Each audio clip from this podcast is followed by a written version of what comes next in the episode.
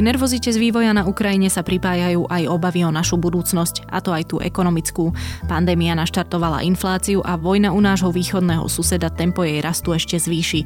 Ako ochrániť svoje úspory a či kupovať nehnuteľnosť trápi čoraz viac ľudí. Je piatok 4. marca, meniny má Kazimír a dnes bude premenlivá oblačnosť s ojedinelými prehánkami a teplotnými maximami od -1 do 8 stupňov.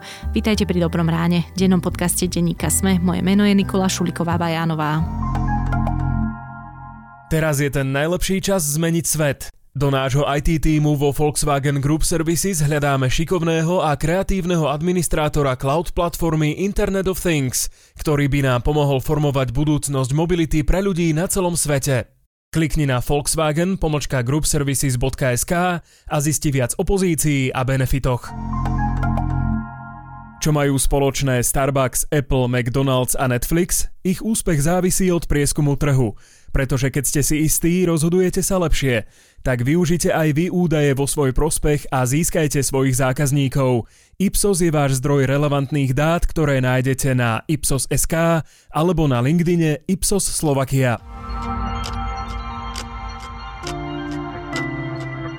Poďme najskôr na krátky prehľad správ. Najmenej 9 ľudí zahynulo a 4 ďalší utrpeli zranenia pri ruskom nálete, ktorý vo štvrtok zasiahol 2 školy a niekoľko obytných domov v meste Černihiv na severe Ukrajiny. Gubernátor oblasti informoval, že ruské sily spustili raketový útok na obytnú štvrť v centre mesta, pričom poškodených malo byť množstvo budov. Dodal, že v okolí sa nenachádzajú nejaké vojenské objekty, len nemocnice, školy, škôlky a obytné budovy. Od vypuknutia konfliktu do štvrtkového rána vybavili na hraničných priechodoch na vstupe z Ukrajiny na Slovensko celkovo takmer 80 000 ľudí. Za 24 hodín to bolo viac ako 12 000 osôb. Najvyťaženejším priechodom bolo zo stredy na štvrtok Vyšné Nemecké. V stredu na Slovensku padol rekord v počte žiadateľov o vydanie cestovného pasu. Polícia informuje, že tak spravilo až 10 492 ľudí. Zároveň apeluje na verejnosť, aby nešírila paniku. Podobný rekord eviduje z 23. mája 2012, keď si o doklady žiadalo takmer 7800 občanov. Časť vojenského pamätníka Slavín v Bratislave natrel neznámy človek modrou a žltou farbou, natrel schody, stĺpy, ako aj priestor pred ním. Polícia začala trestné stíhanie vo veci trestného činu poškodzovania cudzej veci. Gruzínsko vo štvrtok oficiálne požiadalo o členstvo v Európskej únii, oznámil tamojší premiér Irakli Garibašvili. Úsilie tejto krajiny i Ukrajiny o členstvo v únii sa už dlhodobo stretáva s prejavmi hnevu v Rusku, pripomína agentúra AFP. Viac správ nájdete na sme.sk alebo v mobilnej aplikácii Deníka Sme. V týchto dňoch sme všetci zavalaní nielen informáciami o postupe invázie na Ukrajine, ale aj ekonomickými správami, ktoré s vojnou úzko súvisia. Je čoraz jasnejšie, že toto všetko má vplyv aj na naše peniaze. Dnešné Dobré ráno je skrátenou verziou podcastu Index, v ktorom som sa Vladimíra Baláža z Prognostického ústavu Slovenskej akadémie vied pýtala, kde nás vojna na Ukrajine môže ekonomicky zabolieť, či je vhodný čas vziať si hypotéku, ale aj to, aký život nás vlastne čaká. To European leaders for their approval. We are coordinated closely with our partners and allies, the United States, the United Kingdom, Canada and Norway, but also, for example, Japan and Australia. This package will include financial sanctions that harshly limit Russia's access to the capital markets. These sanctions will have a heavy impact. Russia's economy has already faced intensive pressure in the recent weeks. And these pressures will now accumulate.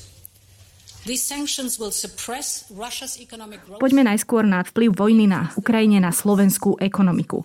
A začnem tým, že ekonomická závislosť od tovarov a služieb je malá, je to asi 3-4%, tak to bolo napríklad v lani, a preto nehrozí bezprostredná hospodárska ani napríklad potravinová kríza, hovoria analytici. Avšak tu ma skôr zaujíma, čo tovary, ktoré dovážame nie z Ruska, ale sú závislé od surovín z Ruska. Napríklad obilie, ktoré sa vyváža do sveta, alebo keď si vyberiem treba zeleninu do Turecka a podobne.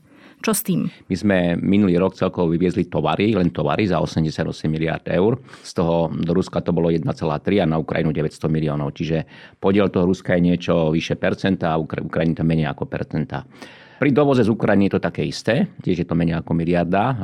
Pri Rusku je to iné, lebo dovážame teda dve veci, to je ropa a plyn, a potom ešte dovážame nejaké kovy. Čiže tam ten celkový dovoz bol niekde na úrovni 5,2 miliardy, z čoho vlastne ropa a plyn činili 85% a potom ešte kovy a rudy činili okolo 6-7% ďalších. Čiže my naozaj dovážame z toho Ruska a prakticky z Ukrajiny, len suroviny. Hej. Na druhej strane my tam zase vyvážame predovšetkým priemyselné výrobky, čo sú najmä autá. A tieto tvoria v obidvoch prípadoch viac ako polovicu nášho exportu. Ale vzhľadom na to, že naše hlavné ako exportné trhy sú Nemecko, Česko, Francúzsko, tak ten priamy dopad s výnimkou ropy a plynu samozrejme bude malý. Ale tá ropa a plyn budú naozaj veľmi dôležité. A najmä ten plyn, pretože bude ho omnoho ťažšie nahradiť ako tú ropu. Tie nepriame dôsledky my ešte nevieme úplne vyčísliť, pretože nevieme, ako sa tie sankcie prejavia. Oni sa vlastne zaviedli len v priebehu minulých dní a všetky tie trhy teraz hľadajú odpovede. My vieme, že Slovensko je montážna dielňa, či sa nám to páči alebo nie. To znamená, že sme vlastne závislí na dovoze surovín, polovýrobkov a nejakých súčiastok a potom rôznym spôsobom tu v tých našich montážnych dielňach, ako sú automobilky a továrne na spotrebnú elektriku, my to kompletujeme a vyvážame. A tam stačí pomerne malé narušenie týchto sietí. Viete, že chýbajú napríklad čipy, A naše automobilky kvôli tomu stáli. A teraz sa napríklad vytvorili bezletové zóny nad Ruskom a Ukrajinou, čo je akože pochopiteľné. A časť tých súčiastok napríklad dováža aj letecky. Tak nevieme teraz povedať, že ako toto všetko postihne tie dodávky. Tam niekedy naozaj pri takom komplexnom výrobku, ako je automobil, stačí, že malá súčiastka, ako ten čip, že chýba a celá linka sa prirodzene zastaví. Čiže, lebo bez nej auto nemôže jazdiť. Bez nej nevyrobíte. Hej.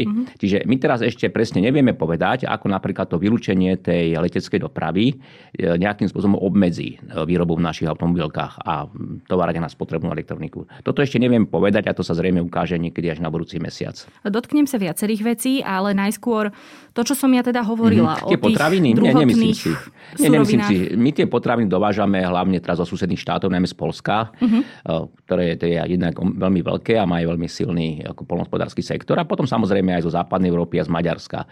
Ja osobne si nemyslím, že by nejaké chýbajúce dodávky z Ukrajiny ohrozili náš alebo teraz Ruska.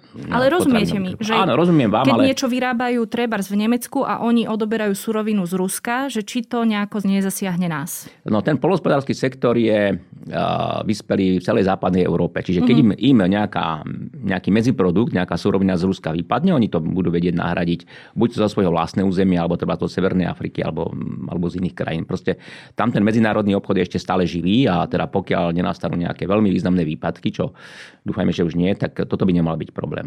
Naozaj Rusko je dôležité len z hľadiska dovozu ropy a plynu. Čo očakávate? Stane sa to? Zastaví sa vlastne tento export a import? Do Ruska? No, pozrite, Európa s Ruskom, poviem to otvorene, bojuje, ale zároveň aj obchoduje, pretože my sa obidvaja potrebujeme. Rusko v podstate naozaj nemá čo vyviesť okrem ropy a plynu a na druhej strane my tú ropu a plyn veľmi potrebujeme.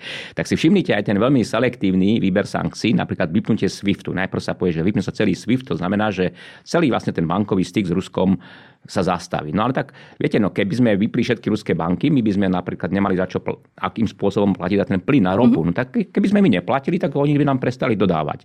No ale však to by sme si strelili do nohy.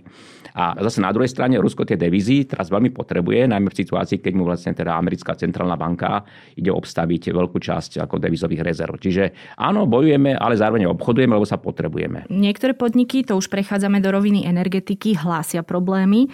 Kolega Tomáš Vašuták sa nemýlim písal o slovenských magnezitových závodoch, ktoré cítia dosahy tohto konfliktu. Hovoria o tom, že ich produkcia smeruje na export do 45 krajín sveta a v uplynulom týždni vplyvom invázie stratili tretinu predaja. Tam ide hlavne teda o to, že oni sú závislí od cien plynu. A je táto, už ste to načetli, energetická rovina celého problému naozaj tá najvypuklejšia, tá najväčšia? Určite áno. A to nielen pre Slovensko, ale pre celú Európsku úniu a najmä tie východné štáty. Znamená to, že zatiaľ to odstrihnutie Ruska od globálnej ekonomiky nepredstavuje nejaký katastrofálny problém, ak z toho vylúčime tie energie. Áno, ale vidíme, že napríklad, že stále tie energie tečú, lebo my sa naozaj potrebujeme. Áno. Je to také zvláštne, ale viete, vojna je vojna, biznis je biznis. Ono sa potom hovorí o tom urýchlenom prechode na obnoviteľné zdroje energie, ale to je záležitosť na roky. To nie je tak, že to teraz vyriešime za jednu vykurovaciu sezónu. No a rovno prejdeme k tej inflácii. Bude sa zvyšovať ešte rýchlejšie ako doteraz? No, obávam sa, že tento rok asi áno. A zvlášť to pocítia tie štáty vo východnej Európe, také tie chudobnejšie ako v tej západnej Európe. Prečo je to tak? Pretože my máme tzv. Spotrebný kôš, čo sú vlastne nejaké tovary a služby, ktoré tie domácnosti spotrebujú. A čím je tá domácnosť chudobnejšia, a to platí aj vnútri toho štátu, tým väčší podiel má výdavok za nejaké energie, bývanie, dopravu do práce a tak ďalej. Hej. Tie bohaté domácnosti a aj tie bohaté štáty, tie zase viacej míňajú za nejakú kultúru, zábavu, odpočinok a tak ďalej. Tých sa zvýšené ceny ropy až tak moc nedotknú. Ale ceny energií, áno, to sa dotkne každého. Okrem toho nezabúdajme, že ceny energií sú veľmi významné aj pre ceny potravín, pretože vy bez nafty nemôžete ani orať pole, ani nemôžete zožať to obilie, nemôžete upiecť bez elektriny ten chleba a nemôžete bez nafty zase rozviesť do predajní. Čiže áno, dopadne to potom aj na ceny potravín. My, keď sme sa tu naposledy vlastne o inflácii rozprávali, tak vy ste predpokladali, že sa veci trošku rozhýbu a že ten nárast inflácie nebude až taký dramatický. Samozrejme, nikto z nás vtedy nemohol očakávať, čo sa stane, alebo teda aj keby, tak to nevieme nejakým spôsobom prepočítať. Áno, vojnové konflikty sú jednoducho nepredvídateľné. No a už ste naznačili, že budú zdražovať potraviny, bude zdražovať ropa. Ešte predtým ste mi niekedy rozprávali, že my tú infláciu až tak nevnímame, lebo my nekupujeme každý rok nový televízor a podobne. Je ešte niečo, čo nás podľa vás nejakým spôsobom väčším zasiahne, alebo to budú hlavne tie potraviny a pohonné látky? No budú to, ako v prvom rade, to budú všetky možné energie, od elektrické energie cez pohonné hmoty a to sa potom samozrejme preniesie takmer úplne všade, ale sú ako komodity, alebo teda nejaké zložky toho potravinového koša, ktoré sú na to citlivé. Čo sú najmä tie základné potraviny, a tie vlastne musí spotrebovať úplne každý. Čiže menej to postihne telekomunikačné služby, menej to postihne oddych, zábavu, menej to postihne nejaké ošatenie, hej, ale určite to veľmi postihne také tie úplne základné veci, ktoré najmä v tých chudobnejších štátoch a chudobnejších domácnostiach majú veľký podiel na tom spotrebnom koši. Je dobrý nápad kupovať nehnuteľnosť? No, zase sa opýtam, že či táto otázka je z hľadiska životných potrieb, alebo či je to špekulatívna otázka, že kúpim za 100, predám za 150. Väčšinou sú to ľudia, ktorí potrebujú bývanie, tak tam je asi jasná odpoveď, že asi áno. No keď potrebujete bývanie, tak nemáte o čom rozmýšľať, áno, tak si ho proste kúpte, ak teda je nejaký cenovo dostupný byt alebo dom. Lebo ho potrebujete. Nie preto, že na tom nejako zarobíte, alebo dlhodobom výhľade na tom zarobíte. Hej. Ale množia sa príspevky aj v novinách, aj všade možne, že ľudia zvažujú, že sa trebárs odsťahujú. Takto sa spýtam, do akej miery vlastne to, čo hovoríte, je ovplyvnené tým, že nechcete akoby vyvolávať tú paniku, pretože to je to najhoršie, čo sa môže stať. Tak konať pod panikou nie je najmúdrejšie, pretože potom prevažujú emócie, hej, ste hnaná nejakými pudmi a proste máte nejaký, možno aj často fantasmagorický cieľ, ktorý potom aj ľutujete, že ste ten cieľ chceli dosiahnuť. Hej. No ale teraz sa vrátime k tým nehnuteľnostiam. A spomínali ste to sťahovanie. Hej. To sťahovanie je povedzme na nejaké predmestia, tak to je vlastne fenomén, ktorý vyvolala pandémia, pretože s pandémiou prišla digitalizácia a s digitalizáciou prišla vzdialená práca. Zrazu tí ľudia, čo dochádzali z Senca alebo nejaký z Hamuriakov a každý deň stáli hodinu v zápke do Bratislavy tam a hodinu nazad, tak zrazu zistili, však ja nemusím od pondelku do piatku. Ale ja skôr hovorím o sťahovaní sa na Kanárske ostrovy a podobne. Ach, Kanárske ostrovy. Tak ja si nemyslím, že bežný Slovák sa bude sťahovať na Kanárske ostrovy. To je naozaj akože pre nejakú špičku. Ale keď teraz už sa bavíme o tých cenách nehnuteľností, tak áno, tak myslím si, že, a teraz už nehovorím o tejto vojne, ale o tej pandémii, že naozaj ukázala, že digitálne sa dá v mnohých tých odvetviach, nie všade, a že naozaj možno bude výhodnejšie si kúpiť tú nehnuteľnosť mimo tých veľkých mestských centier v nejakej rozumnej dochádzke, hej, čiže do pol hodiny, možno aj hodinka dochádzky, keď to budete robiť raz týždenne. Ja rozumiem tej otázke najmä z dvoch dôvodov. Prvý je ten, že sa pozrime na Ukrajinu a máte investíciu do nehnuteľnosti a vletí vám do nej raketa a máte po investícii, máte po bývaní, ak teda mali ste to šťastie a stihli ste ujsť. A tá druhá rovina tej otázky, že či sa oplatí kupovať nehnuteľnosť, je, že tie úrokové sadzby už rastú, už to oznamujú aj viaceré slovenské banky. Ale stále sú veľmi nízke. Stále sú veľmi nízke. My sa bavíme o tom, že tie veľké banky zvýšili o 0,2% alebo tak. Čiže pokiaľ si to vy zafixujete na 10 rokov a budete naozaj platiť niekde, že 1,2-1,3%, a prvé 3 roky tá inflácia možno bude na úrovni 7-5-6%, tak zistíte, že tá inflácia vám skutočne odpíše podstatnú časť z tej hypotéky. Čiže stále sa to oplatí. No a také veci, viete, no, či vám padne raketa, no to, ako, toto naozaj nemôžeme predvídať, to by sme museli bývať v stanoch a čakať, že teda dopadne, nedopadne a po 3 rokoch stanu zostanu vylezieme a budeme kúpať nehnuteľnosť. Ja len teda, že vyslovene, ako máme tu ten konkrétny kontext a veď vy ho tiež určite vnímate. Toto sú veci, ktoré sa ľudia jednoducho pýtajú, zaujíma ich to a ja tomu rozumiem. Ja tomu rozumiem, viete, ale naozaj nie každý si môže kúpiť nehnuteľnosť na Kanárskych ostrovoch, to je skutočne vyhradené pre nejakú špičku. Jasne. To bol len príklad.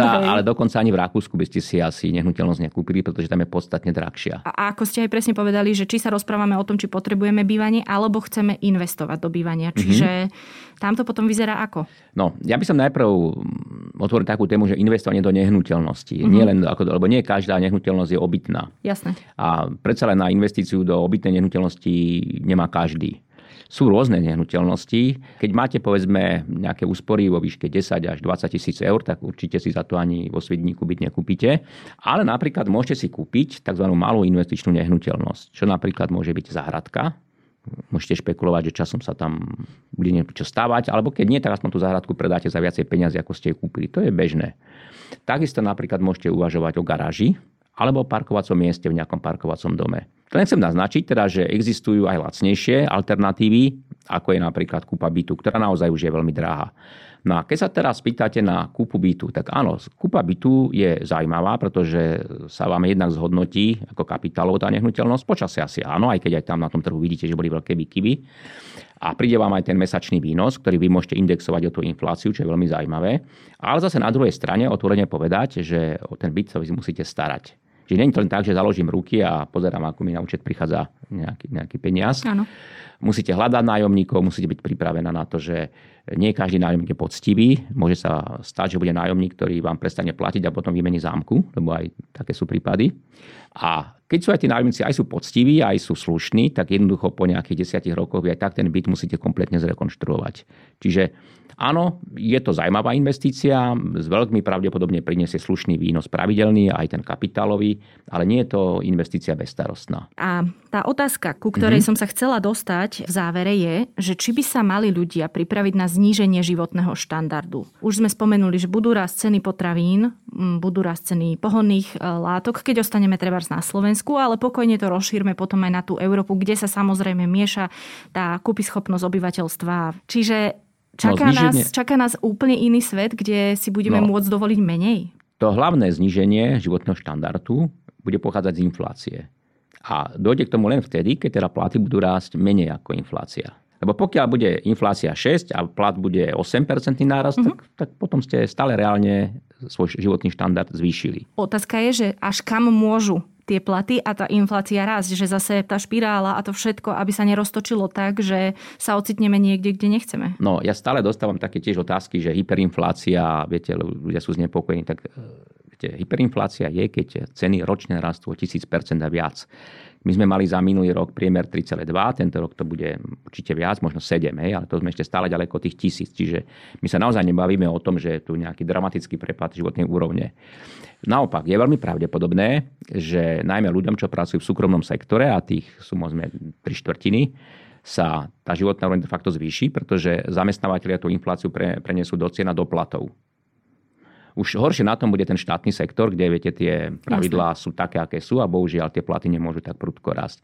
Čiže nemyslím si, že by hrozil nejaký dramatický prepad životnej úrovne. Pýtam sa to aj preto, a to je znovu naviazané trochu na tú energetiku, že jedna vec je síce inflácia, ale druhá vec je, ešte sme do toho fakt nezarátali prípadné rozhodnutie Európy odstrihnúť sa od dodávok ropy a zemného plynu z Ruska a hľadanie ciest možno alternatívnych energií. A áno, veď ste povedali, že to budú roky, áno. Ale ako jednoducho môže sa stať, že sa na tú cestu vydáme a tá cesta bude drahá. My sa na tú cestu nie že len vydáme, my sa na ňu musíme vydať. No, jasné. Nechceme byť závislí, tak, ale ako sme už hovorili, nie je to možné za týždeň, za mesiac ani za rok. Áno. A ako sme už v tomto rozhovore povedali, bojujeme, ale obchodujeme. Áno. Takže vy nepredpokladáte, že sa stane to, že by sa Európska únia odstrihla od tých dodávok? Bolo by to veľmi neracionálne, keby už nemala pripravenú náhradu. Viete, keby som ja zajtra vedel niekde zohnať také množstvo plynu, ktoré nám teda nejakým spôsobom vykompenzuje ten ruský výpadok, odstrihnem sa zajtra. Ale nájsť, viete, takýto veľký zdroj rýchlo nie je možné. Áno, čítal som napríklad, že veľmi sa potešilo Alžírsko, viete, ktoré je tiež teda producent plynu. Áno, je pripravené dodávať. Hej. Viete, lenže taký veľký výpadok, ako máme z Ruska, to nie je možné nahradiť z nejakého Alžírska alebo z Tuniska. Európska únia odoberá z Ruska 40% spotreby svojho plynu. Viete, to je tak obrovské číslo, že to naozaj nie je možné urobiť tú náhradu za týždeň, za dva, ani za rok. Ak nechceme tie drastické ekonomické následky. No áno, tak potom by bola vážna situácia. Určite by ceny palív vysoko vyskočili. Samozrejme, vy môžete vyhliť plynový kotol a zaviesť elektrické kúrenie alebo kúrenie drevom, ale potom typicky samozrejme stúpnú aj tie ceny tých druhých palív. Hej. Ani sa to nepýtam tak preto, aby sme povedali, že čo sa asi stane, ale aby ľudia vedeli, aké sú možnosti toho vývoja. Áno.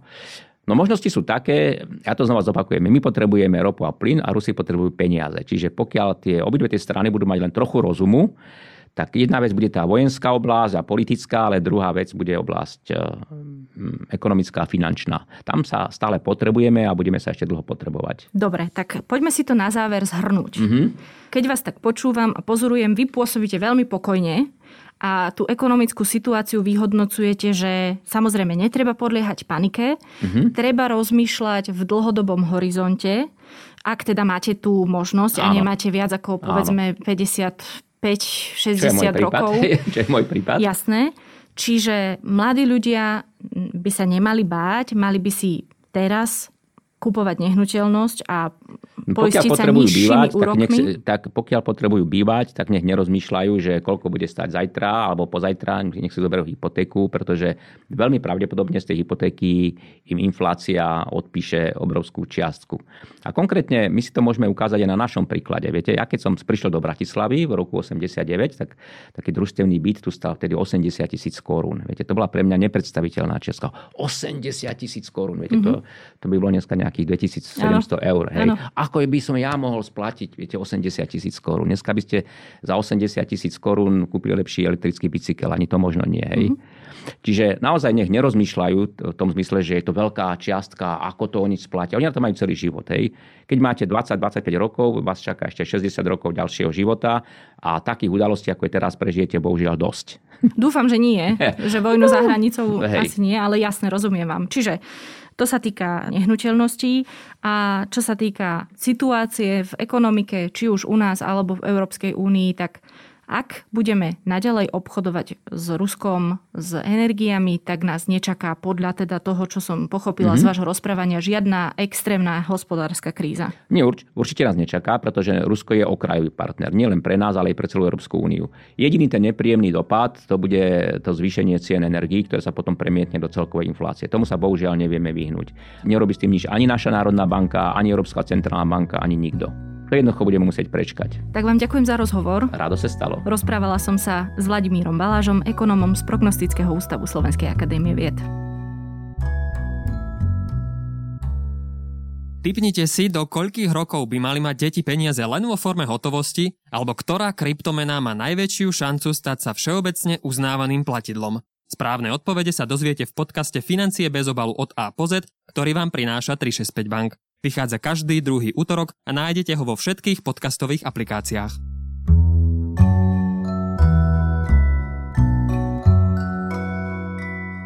S Vladimírom Balážom sme sa v Indexe rozprávali aj o investovaní a o tom, či treba prehadzovať peniaze z rizikovejších produktov do konzervatívnych, či si kupovať zlato alebo kryptomeny a hovorili sme aj o prípadnej energetickej závislosti Ruska od Číny. Podcast vyšiel už včera a tak ako Dobré ráno nájdete ho vo všetkých podcastových aplikáciách a tiež na webe index.sme.sk.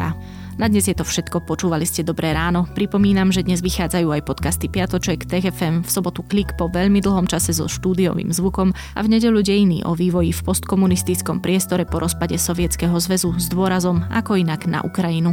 Moje meno je Nikola Šuliková Bajánová a Dobré ráno pre vás okrem mňa pripravujú aj Jana Maťková, Zuzana Kovačič-Hanzelová, Tomáš Prokopčák a za produkciu to sú Kristína Janščová, Viktor Hlavatovič, Adam Blaško a Andrej Podstúbka. Do počutia opäť v pondelok.